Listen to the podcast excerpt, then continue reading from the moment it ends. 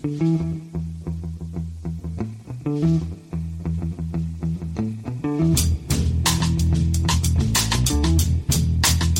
and welcome to the Price of Football, the show that looks at the money behind the beautiful game. I'm Kevin Day, and he is Liverpool University's cheeriest elf, Kieran Maguire. Uh, Kieran, I hope that hello didn't sound too loud there, and that Guy remembered to put the music in at the start of the pod this week. He has one job, Kieran, one job. He has another job, which is counting his money. He has two jobs, Kieran, and of course the money counting obviously took preference over the putting music on me. Now, Kieran, you remember last week we told that brilliant story about these Sunderland fans who set up a, a soup kitchen to help feed people in the area who are struggling to feed themselves at this difficult time. Um, and as we approach the season of goodwill, Kieran, my favourite time of year, uh, we thought it was a good idea to name and praise all the many other clubs whose fans are going the extra mile to help their communities at this difficult time for many. So step forward, Walsall fans, Wycombe fans, AFC Wimbledon fans, and Millwall fans, all doing brilliant things this Christmas for their community. And we'll name plenty more as we head for 2021. And no offence, 2020, but we can't wait. Um, we put a little tweet out asking for clubs or asking for fans to tell us what their clubs are doing. As we suspected, Kieran, we were flooded with responses. So we're going to read more out on every pod that we do before Christmas. And of course, once again, to start on a positive note, we weren't at all surprised that so many fans were doing so many things for their people in their community. No, and I think this is this reflects the fact that as fans, we, we, do see our football club as sort of as a central beacon of the town or city, um, and, and we come together at a time when there's an awful lot of people living pretty grim lives with not a lot to look forward to. So, to all those fans for the clubs we've named and to all the others we will name in due yeah. course, uh, keep up the great work. Yeah, and these are all fans doing things over and above what the clubs are already doing. So this is, I can't stress enough that this is fans we're talking about here. Now, Kieran, before we get on to some uh, surprisingly, I, I, almost use the word smorgasbord of questions, Kieran, because they they cover a range of, including one proper accounting question that I nearly had to phone you up to make sure I was writing it down right. we have a couple of news stories. Um, uh, the first one is a, is a biggie. The EFL has named its new chief executive. Yes, so uh, the EFL are taking on Trevor Birch. Uh, Trevor is a former footballer, which you know, is a hmm. positive. He, he, then he then became a chartered accountant with Ernst and Young. So, so he's a 62 year old chartered accountant. Um, he's down with the kids, eh? yes. Uh, and he was recruited by Rick Parry, a 65 year old chartered accountant, also formerly of Ernst and Young. Um, so, um, yeah, so, so, he has been involved in the football industry. Uh, he's been uh, chief executive of Leeds. Uh, he was at Chelsea for a year. He was at Everton for six weeks before he resigned. He was at Derby. He was Sheffield United. He then dipped his toe into the world of administration. Uh, he was the administrator for Portsmouth. He sold Hearts to uh, to, to, their supporters groups. Um, he then went back to being a, a, chair uh, or chief executive again at Portsmouth, and, and his last couple of jobs. He, he was at Swansea, and we're going to come back to Swansea a little bit later. Yeah. He, he, lasted he, he, lasted just over a year there. Then he went to uh, Spurs, and he picked up sort of a, a director of football operations role. He started that on the 1st of September 2020, and now within three months, he's now left to join the EFL. So he, he, he certainly gets around a bit. Um, and this is all on the back of the previous chief executive, Dave Baldwin, who Dave resigned after four months in the job, saying it was a different environment mm. inside the EFL to the one he remembers. Those, that's not that's not fulsome praise. Um, and then uh, yesterday, uh, Matt Hughes in the Mail, uh, he he started to he, he put up a story uh, about the recruitment process, and we've spoken before about the recruitment process for Greg Clarke's replacement. Absolutely. Um, and uh, according to Matt Hughes, there's been no transparent recruitment process. No, right, you know, we've, we've got a 62 year old accountant, and this was managed solely by Rick Parry. Right. So it wasn't wasn't a committee that uh, it, nobody else involved. Uh, no, no independent directors uh, managed solely by Rick Parry. So, so that's where we are. So, you know, they're both former of accountants at Ernst and Young. They're both in their sixties. Um, you know, if if I was uh, aspirational, you know, you know, if, if, we're trying to get more diversity in the game, things of that nature, well, uh, doesn't look like the EFL's the best place to go. I mean, and no disrespect to chartered accountants, of course, Kieran. You know full well my my esteemed opinion of that profession and all those who take part in it. But as you say, it's it's it's slightly dispiriting because it's a little like it's the football manager's merry-go-round. It, basically, you're you're not out of a job for long, are you? If you're a football career administrator, and, and basically these jobs all seem to go to an increasingly small pool of people. And the fact that they're not lo- even looking outside that increasingly small pool of middle-aged white male people for candidates is it's just very frustrating. When nearly every other large organisation in the country eh, eh, is is obliged basically to look at other people and and not and you know some people do it just to pay lip service but the fact that this is the EFL I, I would imagine that 30 35 percent of the players in the EFL are, are Afro Caribbean black origin and it's just none of them are getting anywhere near even being considered for this sort of role. Let, oh, never mind. Uh, we could do the whole pod on this, Kieran, but let's not. Let's go to uh, Scotland, which is increasingly becoming my happy place. I have to say the this the seriously a friend of mine, uh, ex comedian, keeps who lives in Edinburgh, keeps sending me pictures of him and his dog walking around Edinburgh. It's like, please stop doing that. Um, the Scottish government has announced a 55 million pound funding package for spectator sport, including football. I mean, apart from racing and rugby, I'm struggling to think what other spectator sports there could be. But this is a good, uh, a, a good news story at once uh, for uh, at once for once. Uh, I was up quite late watching the Anthony Joshua fight last night. uh, it's a good, it's a good news story for once for football, isn't it? Um, yeah, yeah. I think there certainly are some positives here. Um, th- of the 55 million pounds package, 30 million has gone to football, some has gone to rugby, uh, netball and basketball. You know, so a couple of other sort of uh, you know more niche sports have have got you know we're talking yeah, 100,000 or 200,000. Um, I, th- I, think it's especially good for the clubs in the lower league. So, as far as the Premiership is concerned, it's 20 million pounds, but it's in the form of loans rather than grants. And those are at commercial interest rates. Now, the clubs in the Premiership, by all accounts, aren't particularly happy with this. Yeah, they they say as we've said on more than one occasion on the show, uh, Scotland generates more money from ticket sales than any other country in Europe. Mm. And you, have got clubs such as Rangers who, who despite getting into Europe and the benefits there, they, they still are reliant upon matchday income for 60% of, of their total revenue. They also have to pay under the, the government rules to allow football to take place They've got the costs of testing twice weekly to incur on top of the lack of revenue. So they're not overly chuffed, but it's it's it's buying them some time, which is the important thing. Once we drop into the the smaller divisions, um, a bit like the, the deal that the Premier League has granted to the EFL clubs, it's in the form of grants rather than loans, which is great because grants, in theory, provided you comply with the terms, are not repayable. Um, that includes the Highlands League, that includes Scottish Women's Game. Um, so I think clubs are, by all accounts, uh, quite pleased with that. You know, would they like more? Of course. Yeah. Every, every, if you give a choice between less money or more money, you'd always want more. But yes, in, in general, um, I think this is a bit of a lifeline and it will keep those clubs ticking over a bit longer um, until, you know, we are all hoping that the vaccine is success and, you know, the, the, the current restrictions on our lifestyles will be uh, relaxed and uh, diluted uh, over the course of mm. the forthcoming. Now, I'm aware, Kieran, having spent some time in Scotland, that however I pronounce the name of this next football team, somebody will complain. But I'm very firmly in the Greenock camp. So Greenock Morton's manager has quit to save the club money.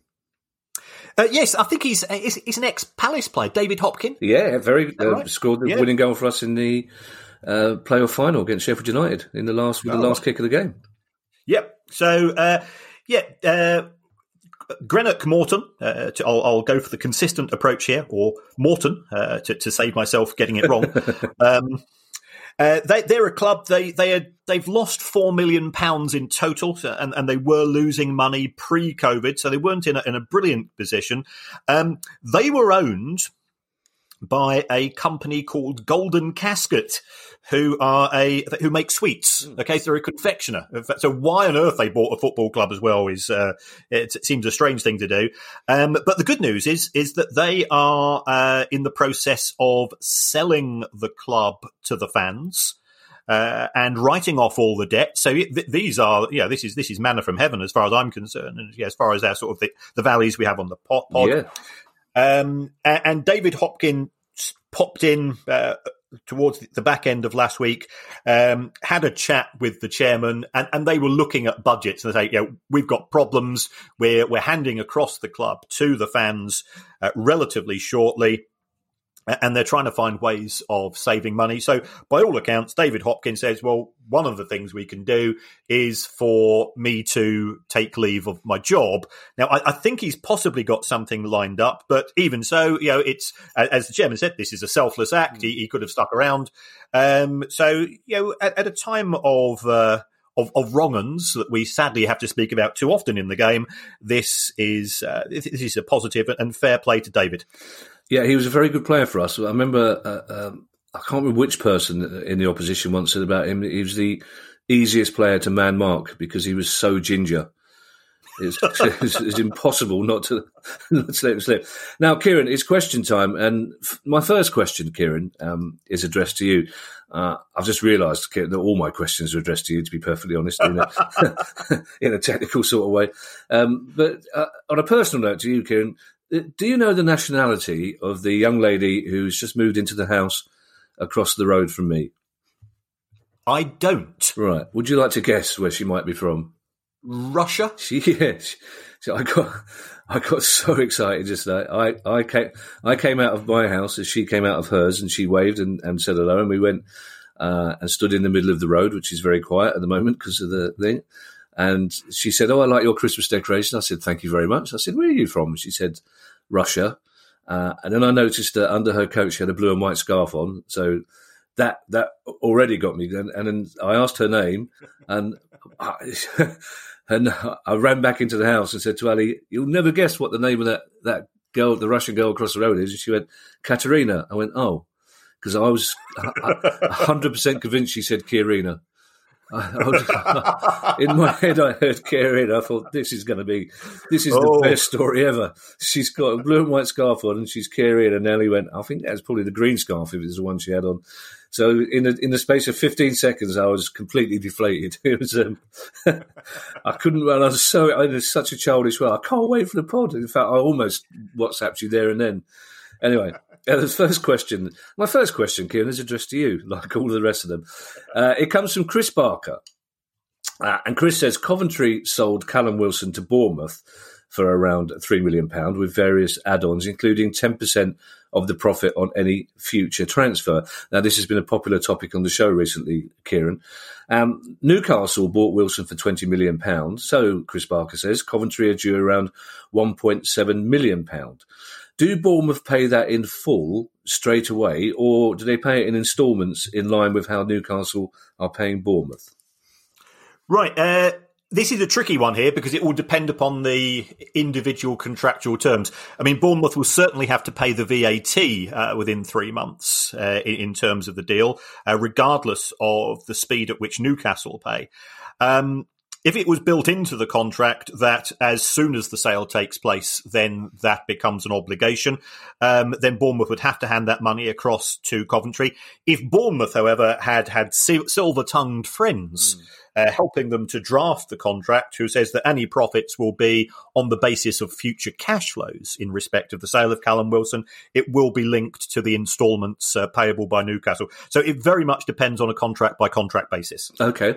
Well, a similar question comes from Darren Holland in Dublin, um, who's given us a bit of a backstory. And I, after you know, in in these days of nearly always bad news, I'm very pleased to read the backstory out, Kieran, because Darren Holland in Dublin is an elated Bohemians fan, he says. And after the club going from the brink of extinction at the start of the decade to qualifying for Europe at the back end of it, it's been a roller coaster ride at Dalymount Park. Um, I then broke off for five minutes because I'm determined to find something other than roller coaster to illustrate an up and down sensation. Uh, anyway, now we get to the nub of Darren's question. Darren says, We are due 10% of the sell on fee following our, following our former player Matt Doherty's move to Spurs, which for Bohemians is an astronomical sum. Um, the question is do clubs pay tax on this? Yes, they do, because what you're actually selling, you're not, it's not the sale of the player, it's the sale of the player's registration certificates. And that is deemed to be an intangible asset. If you sell uh, such an asset at a profit, um, then that will go into your taxable profit. So potentially there, there could be some, uh, tax to pay on this. The, the intricacies of the Irish um, tax system are beyond me. Uh, it, it's it's many years since I last taught tax, uh, and so therefore, uh, I, I, whether they'll get some uh, allowances in respect of that because it's taken a number of years before the, the sell on fee becomes due. Um, that that could be one way of reducing tax, and then there could be other bits and pieces as well. So, actually, Kieran, that raises an important distinction uh, for me. So, we often get asked, you know, will that transfer fee get ta- is there tax on that? Blah blah. So. Th- there's no tax on the individual transaction as such, is there? These these transactions just go towards the annual accounts, the profit of which is then taxed. Is that right? That, that's that's perfectly correct. Yes, because you, you look at the uh, you look at the collective uh, in terms of the transactions in a year, and it will be based on the the annual accounts, which then get submitted to the equivalent of Companies House in Ireland and submitted to the, the Irish tax authorities. You know, it's a bit it's a bit like if you or I do do a bit of freelance work. Um, does that get taxed separately? No, it goes into your annual income, and that forms the basis for your annual tax tax liabilities. Not if I get paid cash, it doesn't. Um, uh, I didn't. I didn't say that. Out loud. I did not say that out loud. Um, while we're talking about tax, and it's almost like producer guy's been paying attention this week because our next question is from. Uh, I'm, I'm going to go full Spanish for this. Jaime Aparicio, uh, who says he's from. If it's James Aparicio, I'm sorry to both to Hame and James. Uh, says he, he's in sunny Spain. Uh, so hello to you from cloudy Croydon, Hame. Um, James says, could you please explain to all foreigners listening to this pod how taxation works in the UK? Um, I suspect we haven't got uh, the full amount of time, Kieran, to do that. Um, but this question, this this question starts dull, but it just gets better and better as far as I'm concerned. Uh, somebody says, I've seen accounts of teams such as Peterborough not having to pay taxes and bringing payments forward. If it helps, the details are in note 11 on the latest annual report from the posh. And what makes me laugh is, is guys put dot, dot, dot, dot, because I suspect he doesn't know how you're going to. react. You may have seen a brilliant uh, docudrama on the BBC on uh, Friday about Barbara Windsor, God rest her soul, um, who I met several times and was very fond of. Uh, there's a very famous story from her past when the first time she met Kenneth Williams and Kenneth Williams had a go at her and she was incredibly rude back. Uh, and there was a five second pause while everyone expected an outburst and Kenneth laughed and decided he loved this woman dearly. And I think that Guy might be thinking, he doesn't know how you're going to react to somebody telling you the details are in note 11 on the latest annual report from the posh because i just had this vision of you going straight to it desperately hoping it was in note 12 or 10. so you can pull rank on that. that is rock and roll in my lifestyle, Kevin, we both know. Anyway, is there is there a short answer to uh, the question from our friend in sunny Spain? Yes, yes. Uh, first of all, hi to Yame. I, I have taught Yame. Oh, so, there you go. Thank you. Um, uh, in terms of the way that things work, is that if a club, let's say a club lost money in in three years, and then in year four made a profit, what you're allowed to do is to offset the losses in the early years against your profits in year four. So, so that's what Peterborough have been doing. And, and the Peterborough business model is very much based on player trading, which, which tends to be quite volatile. So they might not sell a player at a big profit for a couple of years. And then in year three, they, they do. So they tend to go sort of loss, loss, profit, loss, profit, and so on. Um, so you're allowed to carry losses back. You're allowed to uh, carry your losses forwards and knock them off against future profits. That's normally for the first five million pounds and then fifty percent of the balance. Um, and if you've got other businesses and you're within a group, um, you can claim something called group relief. Don't don't Google that, by the way, ladies and gentlemen. Um, that, that, might I might get in trouble for that. Um, but uh, yeah, th- that, those those are the broad rules. So if you if you've made losses historically, you can offset those histo- those losses against your future profits, and that's what Pompey, uh, Pompey, uh, Posh have done. Uh, thank you for that question, Hammer. It's slightly worrying, Kieran, that you taught him and he still needs to ask me what the answer is to a tax question, but there you go.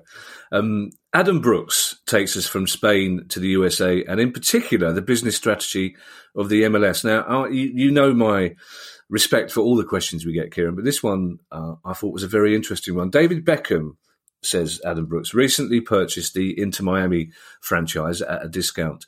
Where does the money that it takes to buy a franchise go in terms of the way it is distributed across the US football ecosystem? Right. Uh, so the, the MLS owns all of the football clubs officially.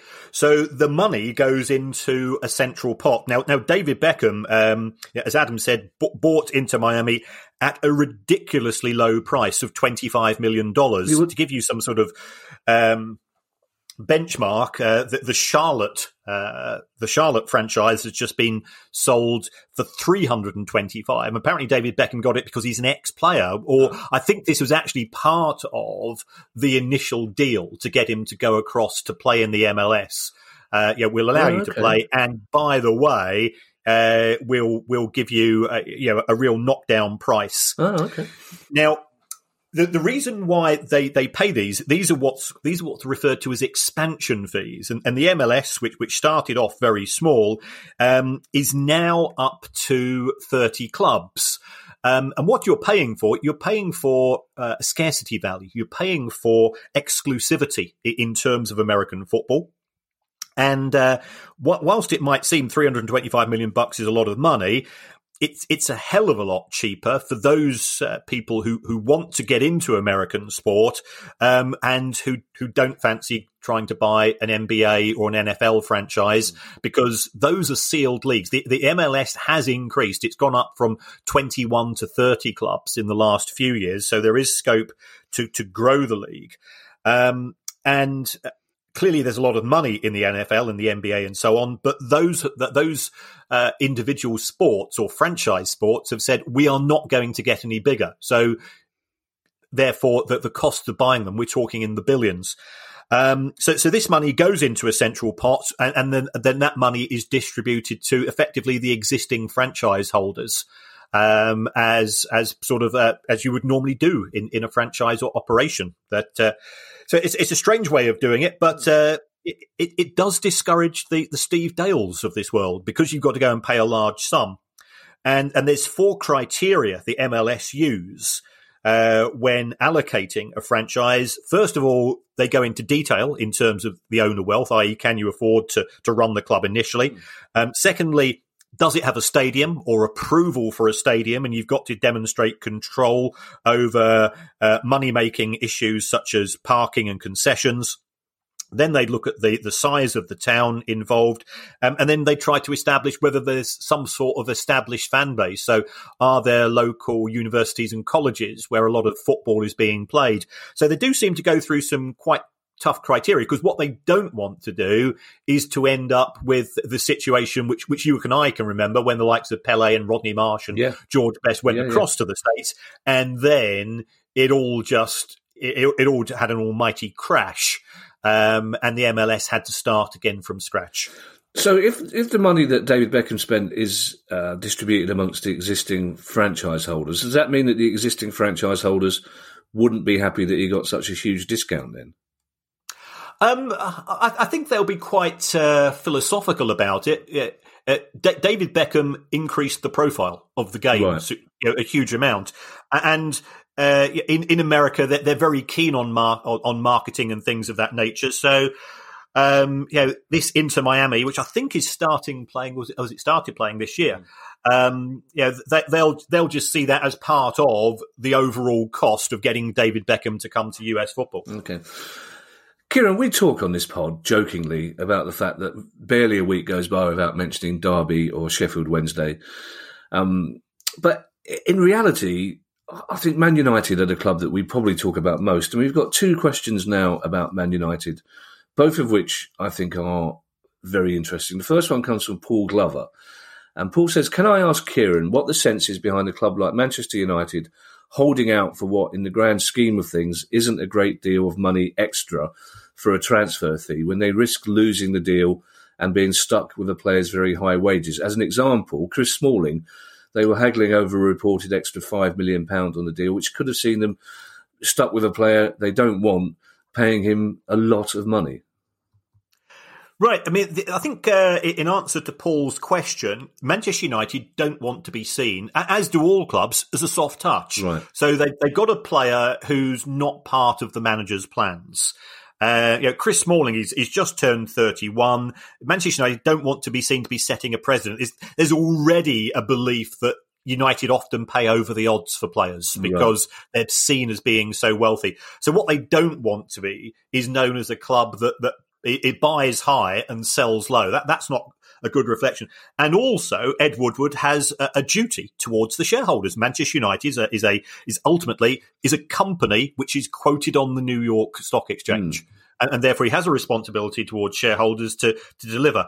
So, in in respect of Chris Smalling, uh, Roma took him on loan. Yeah, that covered a, a fair watch of his wages. They paid a a three million euro um, loan fee last season, and by all accounts, he he was superb. Yeah. Um, and on and on the back of that, they've agreed to pay 15 million euros or 15 million pounds. We're not quite sure the exact nature of the deal uh, for a player who's 31. Potentially, that could go up to 20 million with add-ons.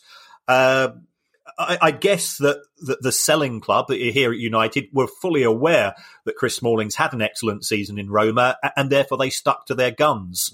Mm. Uh, there, there's certainly a lot of evidence within Europe that um, the buying clubs, as a result of COVID, think that they can get a bargain on everything. Mm. United don't need to sell.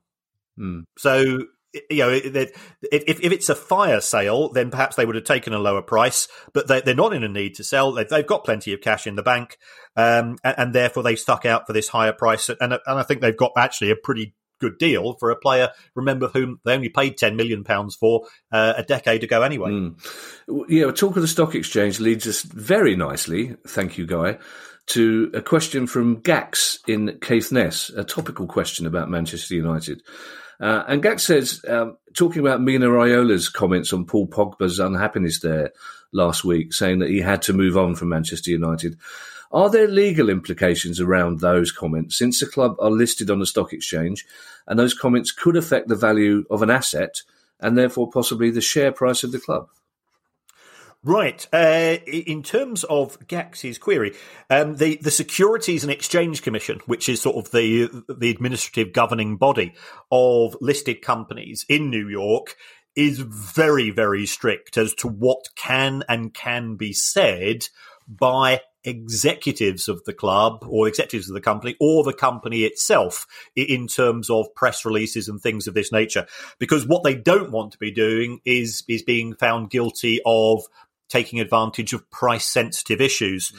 Now, uh, is not an employee of Manchester United.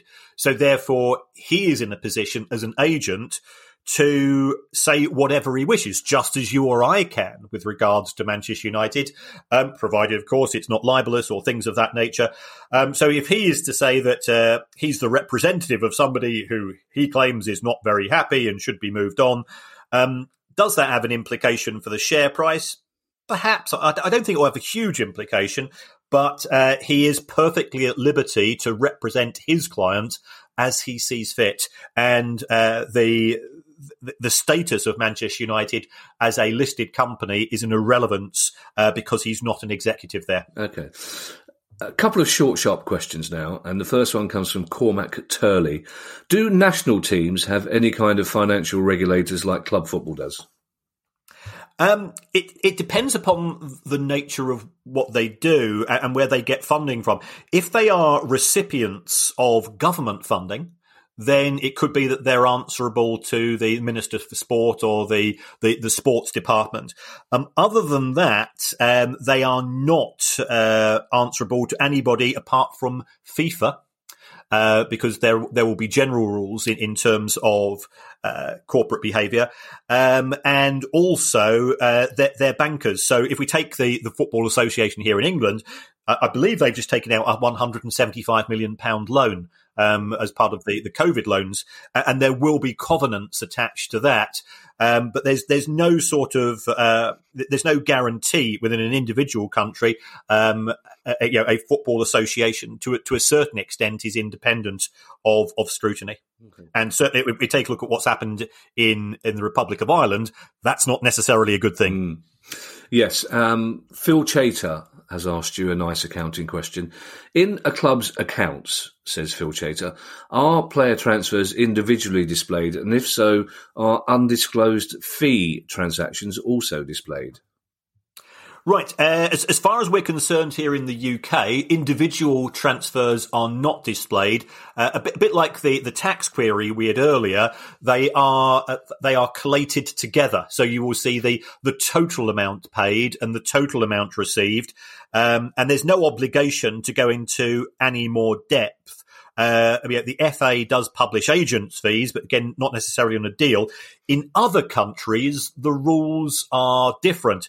Um, in my opinion, uh, the, the, best set of accounts of any club on the planet are those of Juventus because they lay out on a transaction by transaction basis exactly what they've paid how much, uh, how, exactly how much they've received, and they also show uh, potentially how much the agents are getting on deals as well. So, uh, you know, we, have just been talking about Mino Raiola.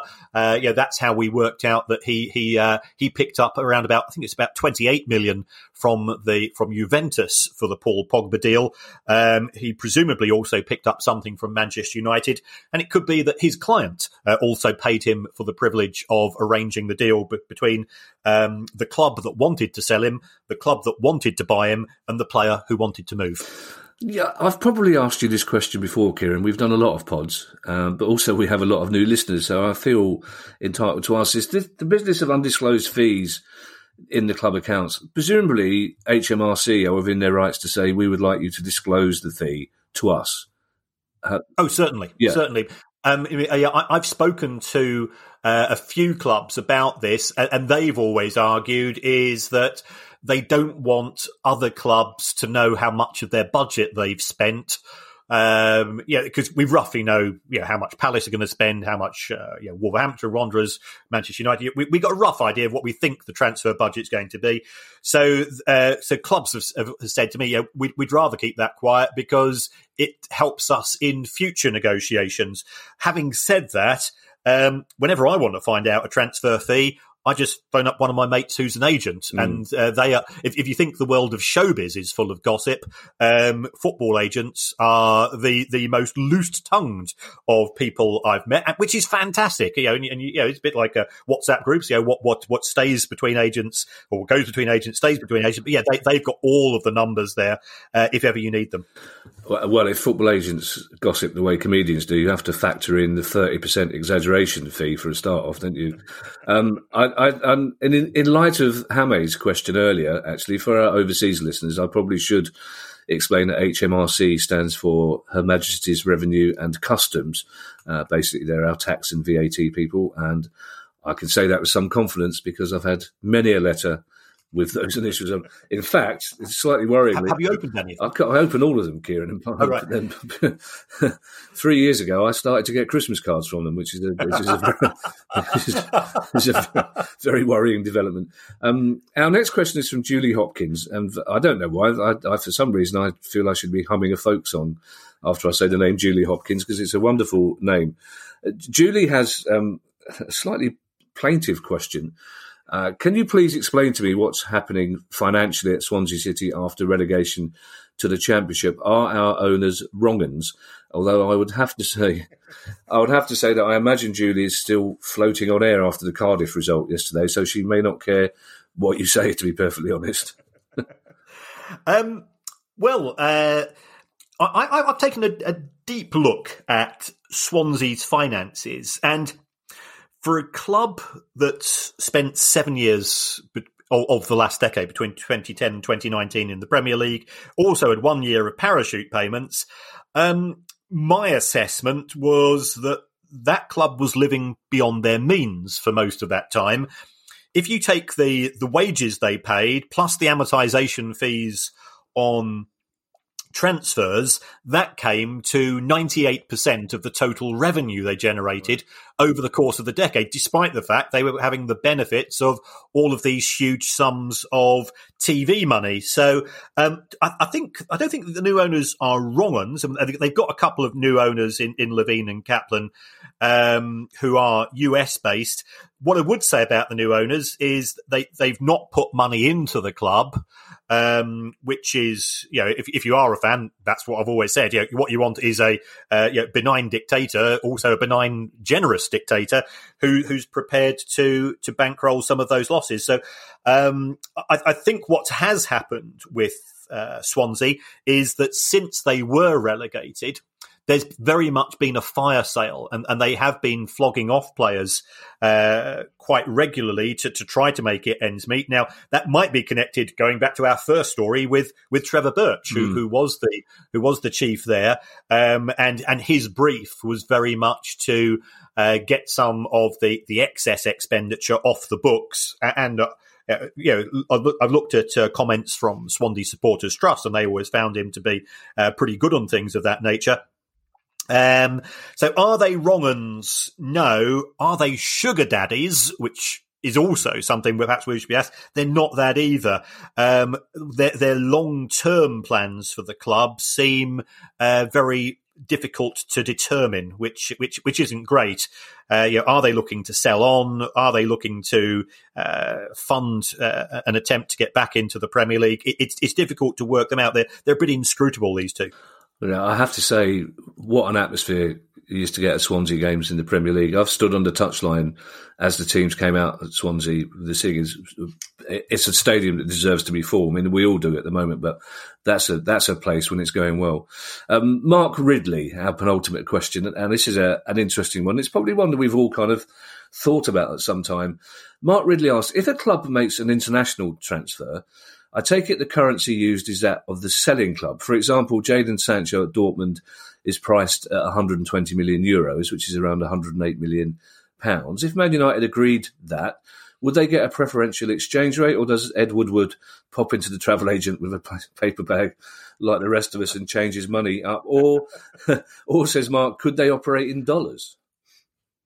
Um, well, if it's if, if, it's a major country in Europe, I suspect they will be expecting uh, as a selling club to receive euros. Um, because that's how they pay their wages. That's how they, they pay their domestic bills. And also it gives them the benefit of certainty.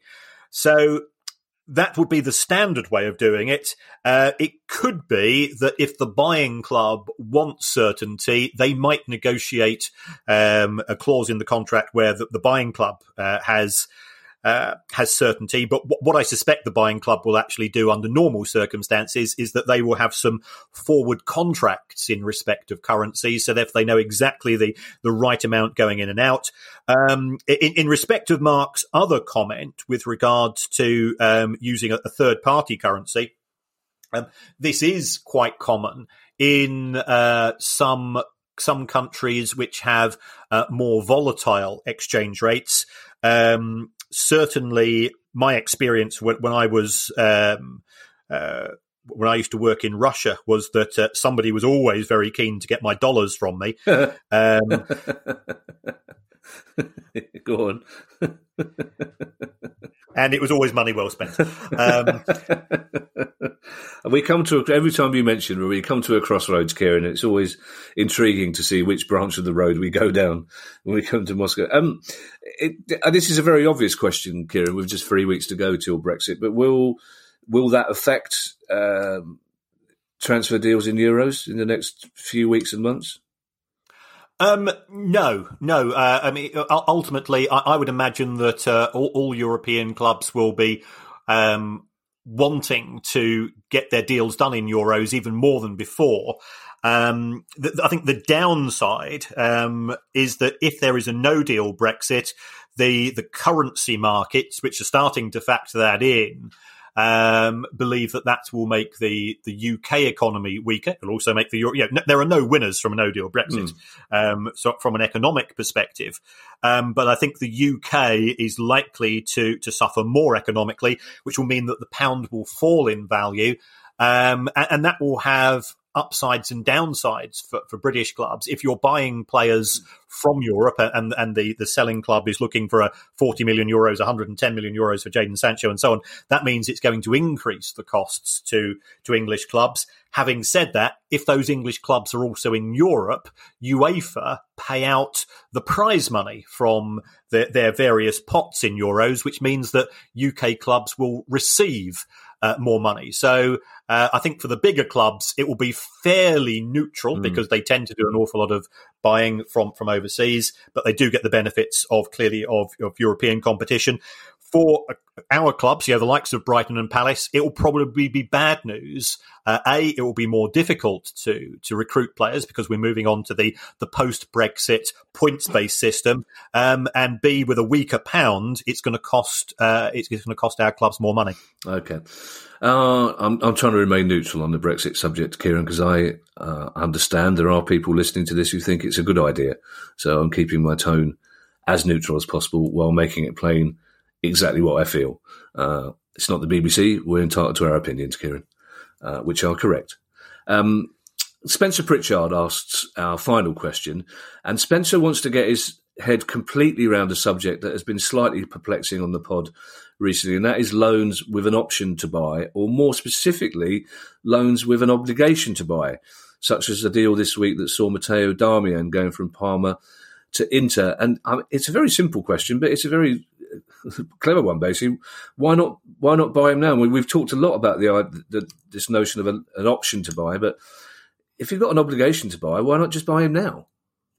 Right. The reason for that, Spencer, is financial fair play. If you sell him now and there's going to be a big loss on the deal, um, you might want to push that loss into next year's account uh, by putting him out on loan first. Similarly, if you're the buying club, if you commit yourself to buy the player, um, then you're committed to the amortization fee.